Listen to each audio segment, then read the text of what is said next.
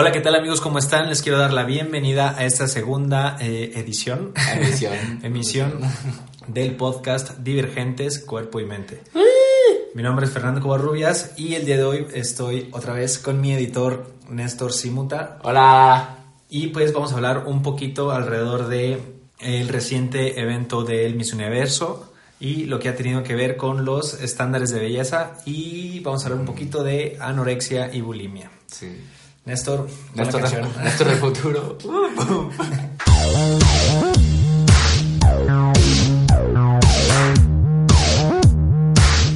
Bueno, eh, en el podcast de hoy no vamos a hablar, eh, como lo que han estado viendo bastante en las redes sociales, sobre eh, nada que tenga que ver con la comunidad LGTB ni nada de eso. Ahorita nosotros nos vamos a enfocar en otro aspecto, que es el impacto que puede llegar a tener todo este tipo de eventos donde ponen obviamente es el estándar más alto de la belleza Ajá. y cómo puede afectar a las personas que lo están viendo, incluido eh, hombres y mujeres. ¿Tú lo viste? Sí, bueno, no, no vi el, el certamen ni nada, pero sí vi varias comparaciones de la diferencia de Miss Universo y Miss Mundo. Que el lema de Miss Mundo era diferente, en el que belleza con razón. La gente se quejaba de eso, pues que Miss Universo era pura estética y, y Ya. así. Mira, yo la verdad no vi nada, absolutamente nada de, mi, de mis universo. Este, no es un tema que me interese mucho en ese aspecto, pero ahorita estoy leyendo un libro eh, que me hizo verlo de un aspecto eh, diferente. El libro se llama La tiranía del culto al cuerpo, es de Susie Orbach. Ella es una terapeuta especializada en temas corporales que es reconocida internacionalmente y pues que hace una crítica de la actual concepción del cuerpo y las consecuencias que tienen en nuestra vida. Ajá. Una historia que me pareció bastante, bastante interesante fue en el Miss Universo del 2001. Ganó Miss Nigeria. Eh, esta eh, modelo se llama Agbani Darego, si no lo estoy pronunciando mal. Un fenómeno muy curioso fue que eh, al principio en Nigeria, cuando apenas estaban eh, saliendo los promocionales y todo eso, las chavas eh, o las personas de Nigeria veían a este modelo como con un cuerpo en extremada delgadez, muy delgado y no era un cuerpo que fuera aceptado para esa región del mundo. O sea, no era algo como que se apreciara. Una vez que ganó, que empezaron a ver, eh, a salir en las portadas de las revistas, que empezó a, a salir en los espectaculares, en la televisión, casualmente los índices de anorexia y bulimia incrementaron drásticamente en Nigeria. Eh, estar de dieta se puso a moda en esa zona. Entonces, Bueno, Al- de dieta. Sí, De- de- o sea, de comillas. régimen alimenticio, de comer súper privado. Entonces, todo este tipo de eh, eventos a veces sí puede traer una consecuencia más grave, sobre todo en las adolescentes. En México son las más afectadas las mujeres entre 15 y 19 años.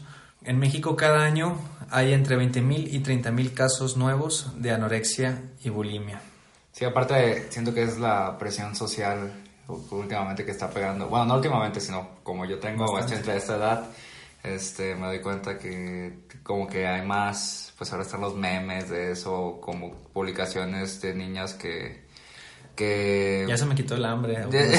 Ajá. O, o que luego dicen comentarios de broma, pero que en realidad luego en su casa pueden estar llorando por eso, o que están bien flaquitas, o que Sí. Ajá, o que con sobrepeso y que están desesperadas por querer bajar. Y más en estas épocas, pues, que es de Miss Universo y que todos están admirando los cuerpos esbeltos. Y, Sí. sí.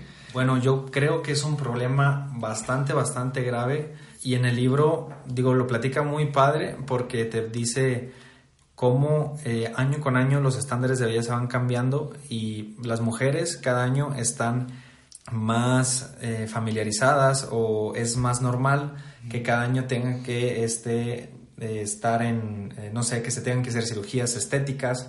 De hecho, la industria de la cirugía estética año con año crece como el 300%. Ay.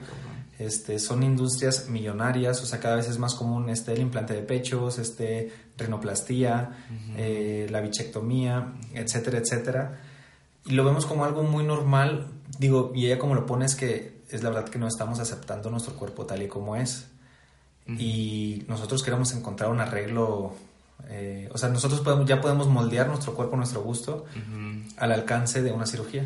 Sí, de hecho, pienso en cirugías y todo esto estético, y gran parte, o sea, muy grande parte de mis amigas niñas este, tienen por lo menos una cirugía o están pensando en ya cirugiarse. Claro, de hecho en Estados Unidos ya desde los 14 años ya hay chavitas que se están poniendo, eh, que están haciendo la lipo, que se están poniendo implantes o cosas así. Tengo una amiga que a los 14, 15 años se operó la parte de atrás de las orejas porque como las tenía muy salidas, no quería y no le gustaba cómo se le veía. Claro. Y, esto es algo que se ve cada día más normal y pues como todos lo hacen, pues lo vemos como que no hay, no hay nada impacto. Sí, no, no, sea, no es algo que tenga mucho impacto. Cada vez son menos costosas. Para los que no sepan, el auge de la cirugía estética comenzó eh, debido a la Segunda Guerra Mundial, una vez que los pilotos aviadores eh, pues salían quemados básicamente este, por las altas temperaturas cuando les disparaban y se prendía el tanque de combustible y todo eso. Había una asociación este, muy grande de médicos que empezaron a innovar, a hacer este, implantes de, eh, o reemplazos de piel de un lado para otro, este, reconstrucciones faciales y todo eso. Pero de ahí pues hubo un boom este, hacia lo estético, pero ya para nuestro, eh, digo, que no tiene nada que ver con la salud, ni con personas que realmente tenían problemas, o sea, eran personas que no tenían nariz, que no tenían orejas, este, que tenían, digo, pues tú has visto las caras de las personas cuando quedan quemadas. Entonces, ellas son personas que realmente no se podían ver al espejo, este... Y ahora nada más pues es por capricho, ya Ahora es como un capricho, es como que, pues, muchas veces incluso es por moda. No, pues ahora quiero... Eh, ajá, la tal actriz la tiene así, pues ahora yo también la quiero así, no sé qué. Este, yo no estoy diciendo que esté mal este, del todo, pero este, creo que ahora sí podremos, sí podemos hacer esto de manipular nuestro cuerpo a nuestro gusto, por así decirlo. Y hay veces, de hecho, tengo varios contactos en Instagram que es, o sea, ya se están pasando de las operaciones, o sea, como cada vez son más accesibles ya, cualquier persona lo puede hacer y, y lo hacen como si fuera cambiarse de ropa, casi, casi. Sí, de hecho yo he visto varios casos de varias youtubers este, que tienen lo mismo en común, que digamos no tenían demasiado gusto y que se operaban y todas ellas dicen lo mismo, de que no es el hecho de, de por capricho ni nada, porque luego no se ponen pues así como de uff, enormes, sino solo se ponen lo suficiente para que se vea más como normal, entre comillas, entre muchas comillas. Y así dicen que... Y siempre dan el mensajito de debes aceptar tu cuerpo como tal, como quieres y bla, bla, bla. Pero si se están poniendo implantes, es como, no es que no se están aceptando. Sí, y hay, hay unos que lo manejan, que dicen mucho de eso, que es como el hecho de que se pongan solamente es para crear una comodidad. Ah, porque hay una de ellas que se las operó porque acaba de tener un hijo y se las tenía caídas y se sentía insegura porque ya no estaban como antes. Y así, y ya fue que se las operó nada más para regresarlas a su lugar natural. Digo yo, la verdad, yo no estoy en contra, este, tengo muchos conocidos, este, familiares que pues han hecho operaciones y a mí no me afecta en lo más mínimo. Mi mamá. Hola mamá.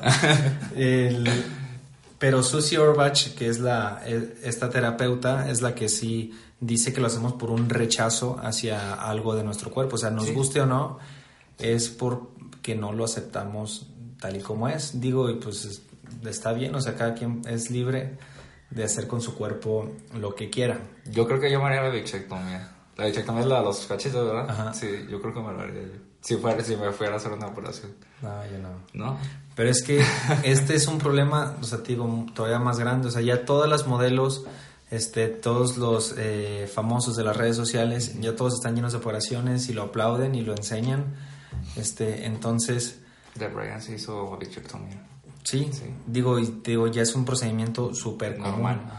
Pero el problema es que causa, eh, desde mi punto de vista, que todavía muchísimas más personas que no tienen acceso a eso quieran quieran este y estén eh, ¿cuál es la palabra?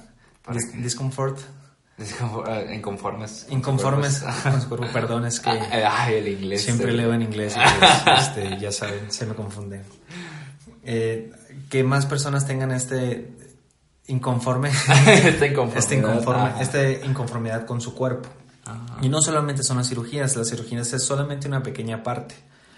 En el 2008, la revista Vogue este, contrató a un retocador artístico que se llama Pascal Danguin el cual este, solamente en una edición modificó 144 imágenes, 107 anuncios, 36 fotos de moda y la portada. Entonces, conozco chavas que están súper eh, frustradas porque no les salen bien las fotos o porque no se quieren o porque no se aceptan, pero no se dan cuenta de que las modelos que ellas ven en Instagram o que ven en las revistas, este, o sea, es un equipo enorme que está atrás. Digo, y no es por desmeritar a la modelo, porque hay modelos que sí son pues, bellísimas así al natural. Pero sí, de todos modos les hacen retoques pequeños.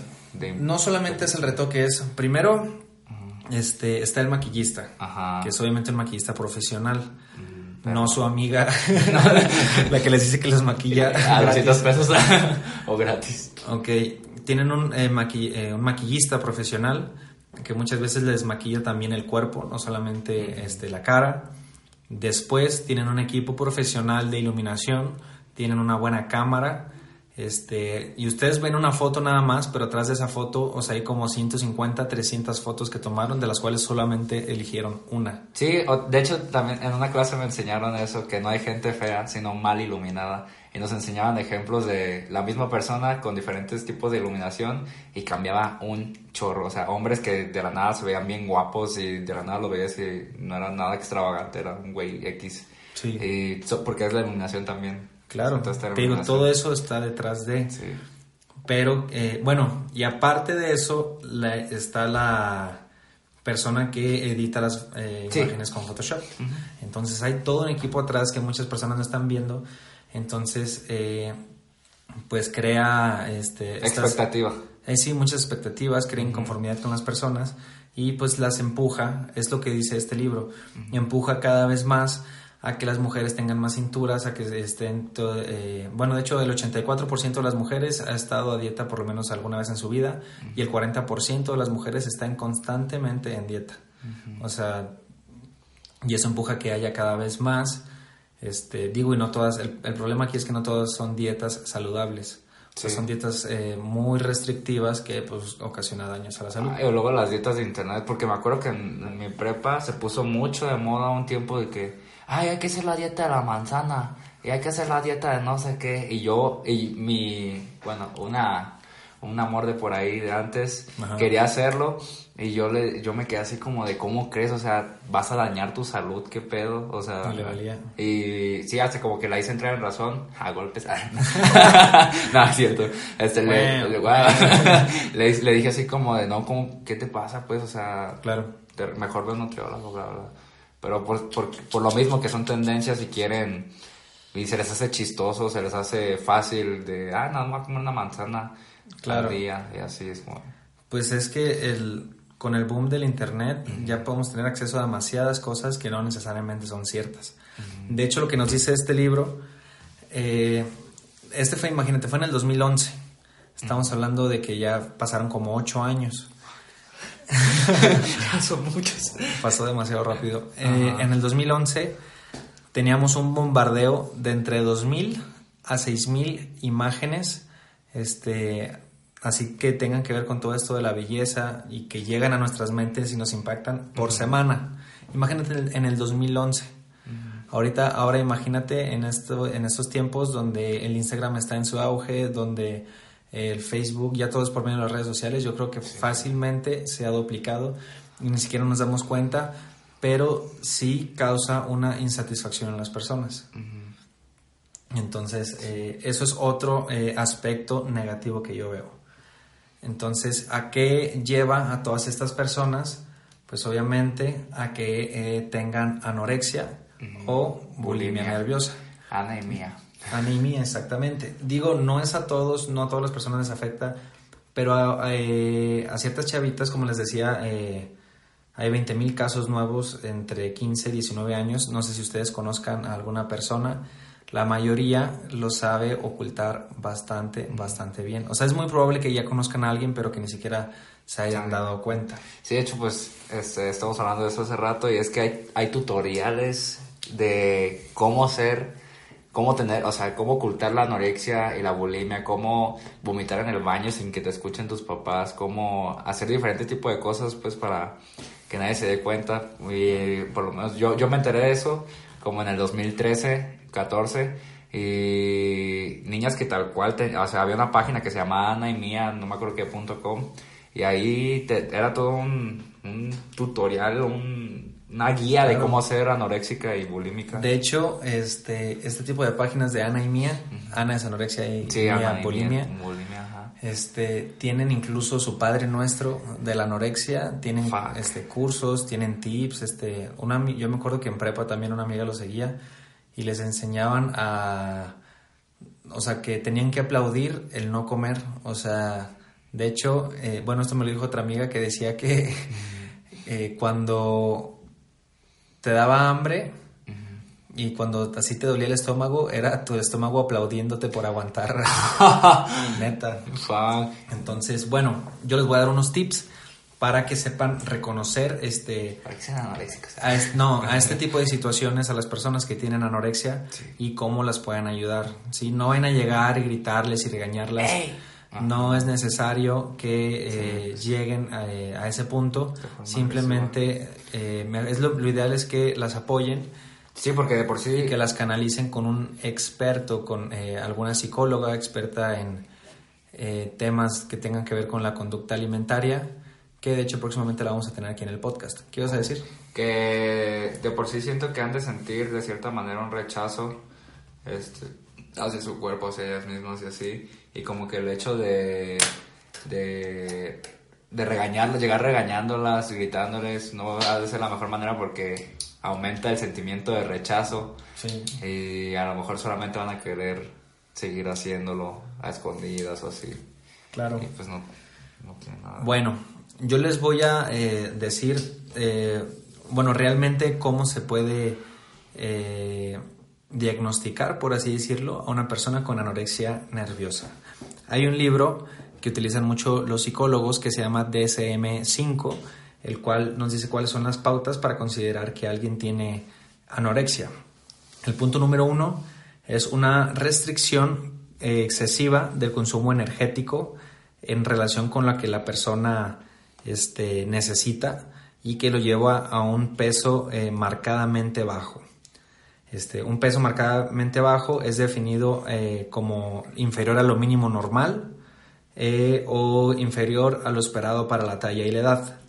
El punto número dos es el miedo intenso a ganar de peso, este, a convertirse en obeso o una conducta persistente para evitar ganar de peso eh, incluso cuando la persona está por debajo de lo normal. O sea, eh, son personas que tienen eh, miedo constante de estar subiendo de peso, creen que cualquier comida este, los va a engordar y que están a dieta estricta aunque tengan un peso marcadamente bajo.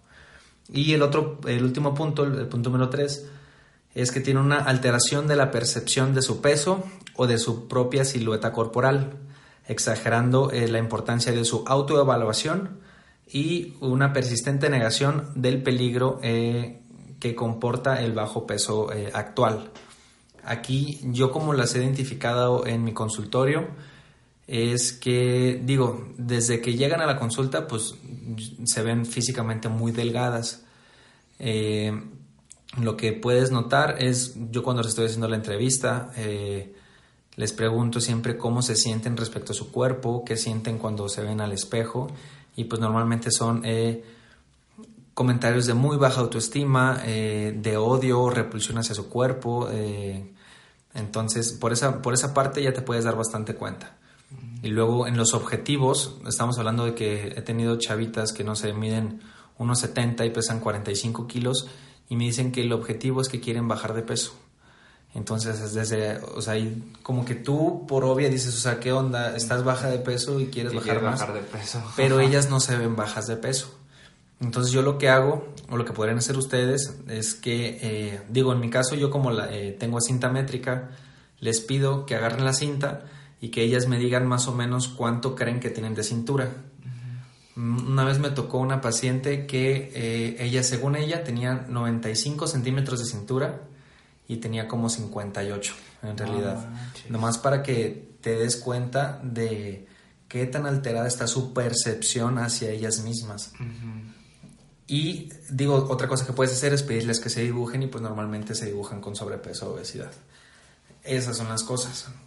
Eh, algunos otros tips que les puedo dar es que se fijen mucho, bueno, es que todo esto se lo pueden esconder normalmente, pero bueno, algunas se les nota también en la uña, como se meten el dedo para vomitar, pues el ácido del vómito eh, les puede manchar eh, las uñas, los dientes también los pueden tener algo pigmentados por el mismo vómito, se le pueden ver los pómulos un poquito resaltados, se les puede ver este, las clavículas muy fácilmente. También otra característica es que le salen muchos vellitos tanto en la cara como en los brazos. Es un mismo mecanismo que realiza el cuerpo. Eh, como cada vez su temperatura está más fría, o sea, literal están como muriendo muy lentamente, salen más vellitos en los brazos para calentarla. Y otro punto que pueden ver es que normalmente tienen los hombros hacia adelante. Esto es una eh, función que tiene el cuerpo para proteger los órganos vitales. Entonces es más o menos ahí por cómo pueden ir identificando si una persona tiene algún tipo de, anorexia o bulimia en el caso de que vomiten. Pero, o sea, ¿cómo, cómo te les acercas a esas personas? No, digo, pues en este caso yo en la consulta, ah, pues, yo les digo, este, le digo, oye, mira, ¿sabes qué? Eh, por lo que veo, por ejemplo, si les hago la prueba de la cintura, mira, realmente esto es lo que tienes. Entonces, o sea, tu alteración de tu propia percepción, tu perspectiva de tu cuerpo, tu percepción de tu cuerpo está equivocada, o sea, te estás viendo diferente y la refiero con una profesional eh, en este aspecto de psicología. De psicología, exactamente, con una psicoterapeuta. Entonces, digo, esto necesita un trabajo multidisciplinario y si hay alguna mamá escuchándome que cree que su hija tenga, o sea, no vaya a regañarla y decirle que es una tonta y que cómo se le ocurre. Eh, son personas normalmente que ya se sienten bastante mal con su cuerpo para que todavía tú llegues y les digas este, que le están cagando. O sea, ellas ya lo saben eh, y no es necesario que se lo recuerdes ni que le digas de groserías ni que hagas nada por el estilo para, para afectar a esta persona. Un error muy común que me choca bastante es eh, que creen que diciéndole o haciéndola sentir mal, como que la persona va a agarrar la onda, este, y que, ay, para demostrarle, ahora sí a huevo ya voy a cambiar. No, o sea, nada más vas a fregar más autoestima. Estas personas, digo, todos lo necesitamos, pero eh, lo único que necesitan de tu parte es comprensión. Te comprendo. Sí, comprensión, algo de empatía y pues que sepan que estás ahí para apoyarlos, que pueden contar contigo, no es necesario que le hagas chistes estúpidos, este, ni que la regañes, ¿ok? Entonces, siempre... Pero para todos, ¿no? Incluso también los que tienen sobrepeso. Sí, sí, sí, o sea, siempre referir con un profesional es lo que vamos a necesitar. ¿Algo más que quieras añadir acerca de, pues no, que en cuanto empezaste a hablar de eso, me imaginé completamente a una que no la ni, ni me sé su nombre, pero iba en mi salón, va en mi salón, bueno, iba en mi salón de este semestre que pasó en una clase y tal cual todas las, las características son las de ella. Incluso una vez me acercó y pude, porque yo iba a hablar de un tema de dependencia emocional y ella fue como de, se me acercó y me dijo, ay, este, bueno, me gustaría hacer contigo, pero no sé bueno, no, igual si necesitas a alguien entrevistar, me puedes entrevistar a mí. Y así bien agüitada, yo como de órale. Y la vi pues toda flaquita y así. Y yo, pues ha de tener problemillas pues ahí. Suele pasar. Por el otro lado, este, por el otro extremo, por así decirlo, últimamente he estado checando unos perfiles en Instagram que los invito a seguir. Se me hacen eh, bastante, bastante interesantes. En Estados Unidos hay un movimiento que se me hace hasta algún punto bastante cool que es como el contrario de todos estos estereotipos de belleza. Yo la verdad todavía no he visto nada así en México, que es algo como muy body positive. Eh, ayer empecé a seguir a una chava que se llama Michelle Elman, la pueden buscar así en Instagram. Eh, tiene otra página que se llama Body Positive también. Es autora de un libro que dice Am I, Ugly? Eh, soy fea realmente. Este, es, eh, tiene charlas en TED, en fin, eh, hace bastantes cosas eh, donde te habla todo lo contrario, o sea, que tú tienes que aceptarte tal y como eres, este, que no importa que todos tenemos este, cicatrices, que todos tenemos estrías, Y pues la verdad eso se me hace un movimiento Padre. padre, se me hace un movimiento bastante padre donde apoyan a todas las personas igual que no están conformes con su cuerpo. O sea, ella no solamente va como contra la anorexia, sino con personas, no sé, mujeres que tienen tuvieron cáncer de mama y que, eh, Y que perdieron un... que, que perdieron Ajá. este un seno o algo así. seno. Entonces, en todo ese aspecto, como que es un apoyo hacia tu propio cuerpo bastante interesante, bastante padre. Eh, les invito a que lo sigan, a que la vean y pues vean qué opinan, a ver qué pueden rescatar algo de positivo ahí. Digo, ya saben que yo no creo que nada sea bueno ni que sea malo. Eh, todo depende del contexto, este, y pues todo depende de cada persona, o sea. Sí. Mientras haya salud. Exactamente, porque en este otro extremo que estaba viendo, ella apoya muchísimo a que tú te quieras, este, que aceptes tu cuerpo tal y como es y todo eso. Y en sus fotos sale así de que eh, en traje de baño y así, pero a simple, a simple vista se ve que tiene obesidad mórbida. Entonces, eh, ¿hasta qué punto ustedes amigos que me están escuchando Ajá. eh, creen que está bien eh, llegar, este, digo, yo estoy totalmente de acuerdo que tengas que estar orgulloso de tu cuerpo y que tengas que quererlo y que tengas que amarte tal y como eres. Pero al y- mismo tiempo se afecta a tu salud. pero no estoy de acuerdo con que dejes que te afecte tu salud, porque en este caso, digo, esta chava, digo, se ve que es súper linda y así, pero pues yo digo, fácil ha de pesar unos 130 kilos. Y si no es que más. Entonces, ya tienes que aceptar eso, o sea, eso, ¿tú crees Es que está es muy difícil porque, o sea, sí acepta tu cuerpo tal y como eres y lo que quieras, pero cuando está llegando pues a un punto en el que, por ejemplo, la obesidad te puede afectar en muchas maneras, este, cardiovasculares eh, de- y demás.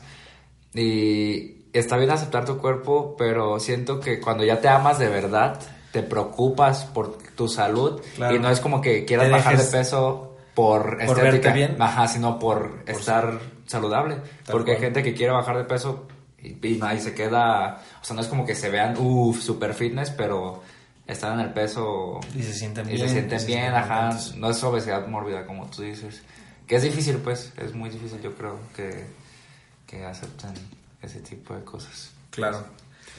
Es, es, es, es muy, es un tema muy... Sí, te digo, es un tema muy controversial. Sí, porque sí te tienes que aceptar, pero a la, al mismo Te tienes que aceptar, pero te tienes que cuidar. Pero te tienes que Bueno, cuidar. o sea, yo creo que ya, ya se, me hizo- se me vino a la mente una buena frase. Ajá. Tú puedes tener el cuerpo como eh, tú quieras, pero otra pregunta es, ¿deberías? Oh, wow. O sea, ella es libre de tener obesidad grado 2, es libre de amarse y de quererte, y es, yo Ah, creo que sí. todos deberíamos amarnos y queremos como nos queremos, pero ¿deberíamos dejarnos así? ¿O será la posibilidad de que podamos mejorar? Exacto. Sí, es como yo, o sea, no es como que es- esté así flaco, extremo y me voy a desaparecer, pero sé que, que no estoy en mi peso siquiera. Así Bueno. que tengo Pues sí. que alimentarme mejor. y me preocupo por alimentarme bien. Claro. Así. Muy bien, pues esto sería todo por el episodio de hoy, amigos míos. Le quiero mandar un saludo a Cintia Gómez de Nayarit, a mi primo Manuel y a Eva de Saltillo y a Sergio Telles de Morelia. Eh, Si quieren un saludo, vayan a seguir la página de Fernando vs. Food y ahí cada, cada que se vaya a grabar un podcast. cada que quieran un saludo tienen que ir a iTunes, este, a la aplicación de podcast y darme cinco estrellas. y, le mandan el screenshot. Muy bien amigos, espero que les haya gustado este episodio y pues nos vemos la próxima semana.